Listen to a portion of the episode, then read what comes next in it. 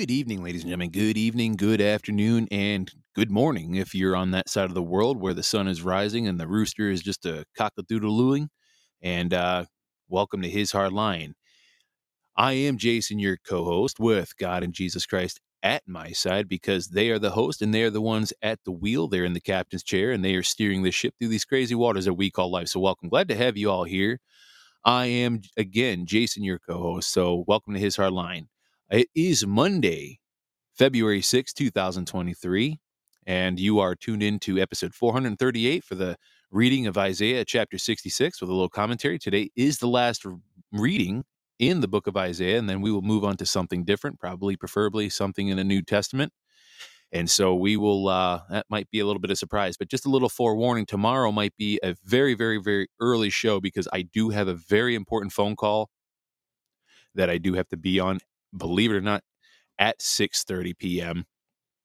So tomorrow I will not be able to do a show at the normal time of 7 p.m. Okay, so just so you know, tomorrow, Tuesday, I will be doing an early show. I'm not exactly what time that show is going to be. More than likely, it'll probably be about I don't know 3:30, assuming I can get out of work on time. Because, like I said, I do have a very very important phone call that will take an extended amount of time starting at 6.30 it'll probably more than likely take me all the way into 8 so i will not be able to do the show at a normal time tomorrow. So in fact what i may only be able to do tomorrow just just because of my time constraint i may only be able to do a bible reading tomorrow. I'm not quite sure exactly yet what i'm going to do but just i just want to let you all know um, so there is that. So i have to be on this call. It's very very important. Um, and I do apologize for being a little bit late on the air today. So we were just receiving some news um, uh, regarding my nephew, and so at the end of the uh, at the end of this show, we're going to be saying a prayer for him. And and, and you know, I'm going to start doing something a little different. Uh, when we get two prayers at the end of each show, um, I will put in the chat if you have anything in particular that you want um, you know if you if you have a prayer request basically that's what we're going to be doing. We're going to be doing little prayer request so if you have something specific you want me to throw in there when we get to the prayer time throw it there in the chat and i will add it into the uh you know the prayer of the evening after we get done with the show. So yeah my my nephew's been dealing with some seizures over the last few weeks and you know lately they become more and more frequent. He's been starting to have them once a day now and today he had three in one day. So now he's checked into the hospital, getting a EKG, I believe is what it's called. Um, so we're going to be saying a prayer for him. He's, you know, he must be scared out of his mind. He's only about 10 years old, you know, so it's, and then our neighbor across the street, we had to say a prayer for her earlier because her mom's, you know, getting checked in the hospital because she's got uh, things going on. So just a a lot of people having a lot of things going on, you know, whether it's health wise or maritally or spiritually or financially everyone's dealing with something. So we're gonna if you have prayer request, uh, we will add it in at the end of the show. Okay, now that said, let's get into the reading of the last book of Isaiah, chapter 66. And it reads, and I'm reading out of the New American Bible today, the New American Bible Revised Edition, and uh, this is what it says Thus says the Lord, the heavens are my throne, the earth my footstool. What house can you build for me? Where is the place of my rest? My hand made all these things. When all of them came to be, oracle of the Lord, this is the one whom I approve, the afflicted one, crushed in spirit, who trembles at my word. The one slaughtering an ox, striking a man, sacrificing a lamb, breaking a dog's neck, making an offering of a pig's blood burning incense, honoring an idol. These have chosen their own ways and taken pleasure in their own abominations. I will, I in turn will choose affliction for them and bring upon them what they fear. Because when I called, no one answered. When I spoke, no one listened. Because they did not, excuse me, because they did what was evil in my sight, and things I do not delight in they choose. Hear the word of the Lord, you who tremble at his word, your kin who hate you and cast you out because of my namesake. May the Lord show his glory, that we may see your joy, but they shall be put to shame. A voice roaring from the city, a voice from the temple, the voice of the Lord rendering recompense to his enemies. Before she is in labor, she gives birth. Before her pangs come upon her, she delivers a male child. Whoever heard of such a thing, or whoever saw the like? Can a land be brought forth in one day, or a nation be born in a single moment? Yet Zion was scarcely in labor when she bore her children. Shall I bring a mother to the point of birth and yet not let her child be born? says the Lord. Or shall I, who bring to birth, yet close her room, close her womb, says your God. Rejoice with Jerusalem and be glad because of her, all you who love her. Rejoice with her in her joy, all you who mourn over her, so that you may nurse and be satisfied from her consoling breast, that you may drink with delight at her abundant breast. For thus says the Lord, I will spread prosperity over her like a river, like an overflowing torrent. The wealth of nations you shall nurse, carried in her arms, cradled upon her knees. As a mother comforts her child, so I will comfort you. In Jerusalem you shall find your comfort. You will see, and your heart shall exult, and your body shall flourish like the grass. The Lord's power shall be revealed to his servants, but to his enemies his wrath.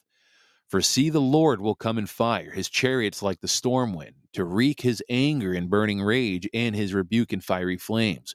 For with the Lord shall enter into judgment, and with his sword against all flesh. Those slain by the Lord shall be many. Those who sanctify and purify themselves to go into the gardens, following one who stands within, eating pig's flesh, abominable things, and mice, shall altogether come to an end with their deeds and purposes, oracle of the Lord. I am coming together. Excuse me. I am coming to gather all nations and tongues. They shall come and see my glory. I will place a sign among them.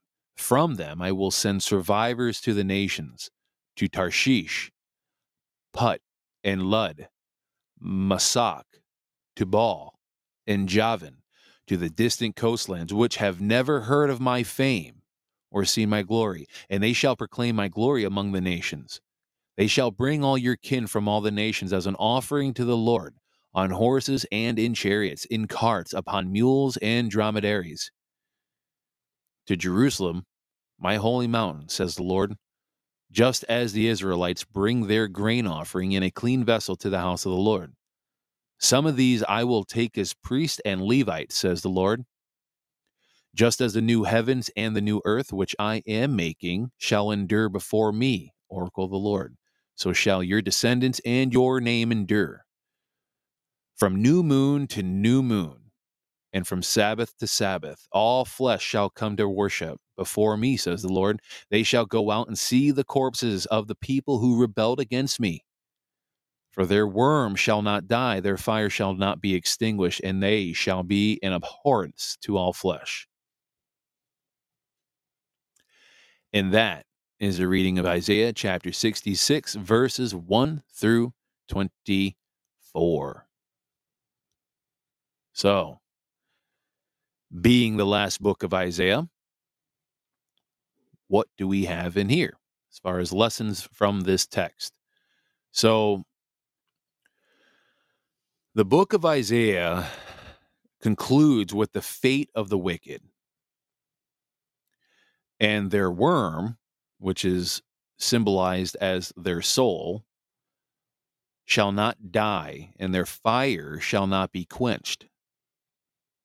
And they will be abhorred by all flesh. And so God is describing the lake of fire that most Christians consider call hell. Now, why would God leave the reader with the last uh, thought of eternal damnation in this case? Well, the answer is pretty simple. God is warning us of the consequences of neglecting Him by continuously turning away from Him, right? God does not want anyone to go to hell. And we can see that clearly in 2 Peter 3, verse 9 If you go and look that up. he makes it very explicit what will happen if you refuse to seek righteousness and instead chase after your own desires. But the fear of the Lord is the beginning of wisdom, as it states in Psalm chapter 111, verse 10, Proverbs 1, verse 7, and Proverbs 9, verse 10. Everyone should have a healthy, respectable fear of the consequences of rebelling against a holy, righteous God. Now, in our minds, every human, you know, every man and woman knows that to do right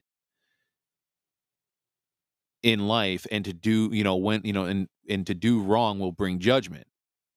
If you if you do right, that would mean life. To do wrong only means bringing judgment upon yourself. But a lot of times, most people dismiss that fear of punishment and they go ahead and they do as they please, anyways. Now, God wants to put us in remembrance that in the end of, you know, that the end of sin is eternal fire and rejection.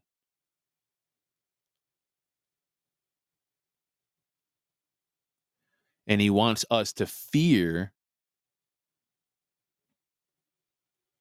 of, you know, doing any type of evil and that instead we might seek to go do all good things for the days going forward into our lives. So, as we break this down verse by verse, in verses one and two, what this is saying is God is rebuking the Jews for their arrogance. And they believe that they have done a special thing by building a temple of God. But God says that they have not even made the temple because God created all the materials they used to build it the earth is a footstool to his throne in heaven, and that is whatever earthly temple or altar is built to God is trivial compared to what exists in heaven. So instead of feeling like God should be, you know, ingratiated towards them because they built the temple, they should actually feel honored that God would even look to man at all. See, in verse 3, in addition to all of this, you know, to having an erroneous perception of the privilege of the temple, the Jews offering, you know, their offerings are actually defiled. So while the priests of Isaiah's day are fulfilling the requirements of the Mosaic law, they do so with disgust. You know, the sacrifices should be given willingly or it is of no effect. Now, that is, God will not forgive someone of his sins if he does not want to be forgiven right? I mean, he has to want it. One who is just going through the motions, right? Just kind of playing along because he has, you know, um, you know, he has to be like, you know, well, I'm just going to do this just because that's what God expects me to do. Well, yeah, that's what God expects you to do. But if you're not doing it from a sincere heart, well, you're not really going to have true forgiveness because you're not coming to Him with true, sincere uh, repentance. That makes sense, right? So, God, through the prophets in verse 4, through the prophets and through scripture and the Holy Spirit, God had called the people to lead them in earthly and spiritual righteousness, but they have ignored him immensely. So, in response, God will bring all of their fears upon them. And this may seem a bit harsh, but not listening to God in his ways and his law means only, you know, means one is living in darkness and evil ways intentionally, right? And we need to remember vengeance belongs to God. And he will avenge himself of one who chooses evil over good. Now, in the corrupt religious system, as we look at verses five and six, one who actually is faithful to God is actually excommunicated as a heretic or a blasphemer, and God will defend such a one and rebuke those who claim to represent God and are not truly doing so. And my oh my, are we seeing a lot of false prophets out there and fake teachers? There's a lot of fake people out there that are preachers and teachers and so called prophets that engage in, in, in child trafficking and other crimes against humanity. And I think a lot of this is going to continuously be exposed.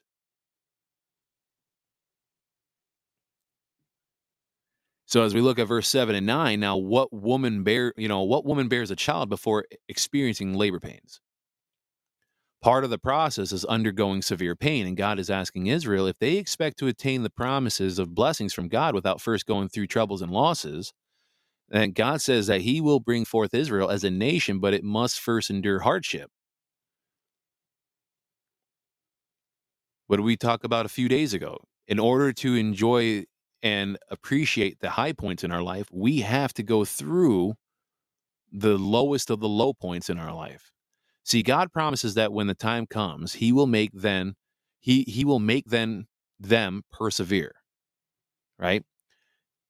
And so from a prophetic perspective, this may refer to the 19, you know, the the 1948 establishment of the state of Israel. For while the Jews had decades of labor in which they were returning to the promised land, and it culminated in one day's event when Israel both declared its independence and was recognized and established by the West as a nation. Now, as we look at verses 10 through 11, if you rejoice in Jerusalem because she is who God will bless, through Abraham, all nations will be blessed. If one wishes to back in God's glory, delight in his people, and be counted as one of Abraham's seed. God has a blessing prepared for Jerusalem, and that surpasses human comprehension. All those who delight in Jerusalem, as we look at verses 12 through 14, all those who delight in Jerusalem will one day be comforted comforted in her. Meaning that those who delight in God's ways will one day be included in the blessings that God has for the Jews. Now, when the believer sees this glory bestowed on Jerusalem, then he will rejoice and be filled with satisfaction, knowing that God has exalted the faithful and brought justice to the wicked.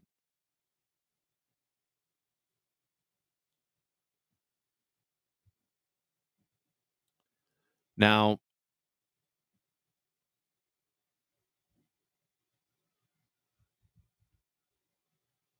I'm sorry, I'm just kind of looking here. I was kind of so while the faithful, like I said, while the faithful will be comforted in Jerusalem, the wicked will perish by the fire and the strength of God.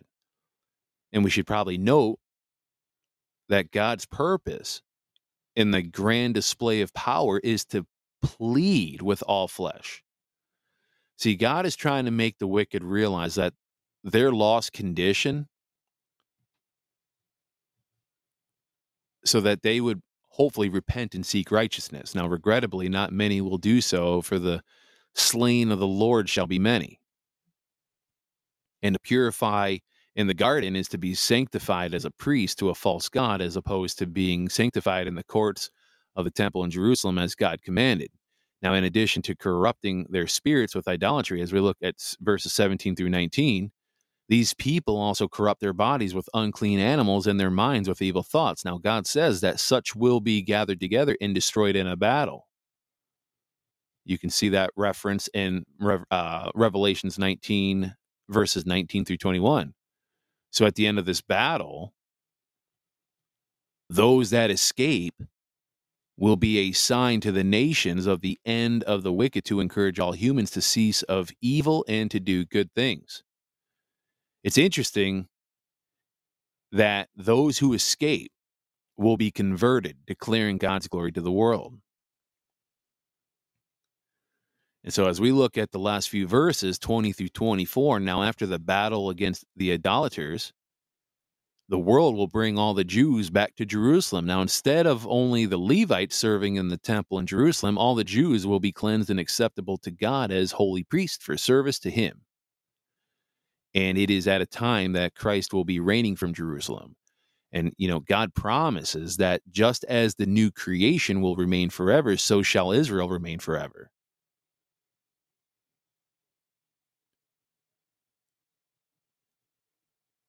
As he told David that his mercy will never depart from his house, so too will God have everlasting mercy on Israel.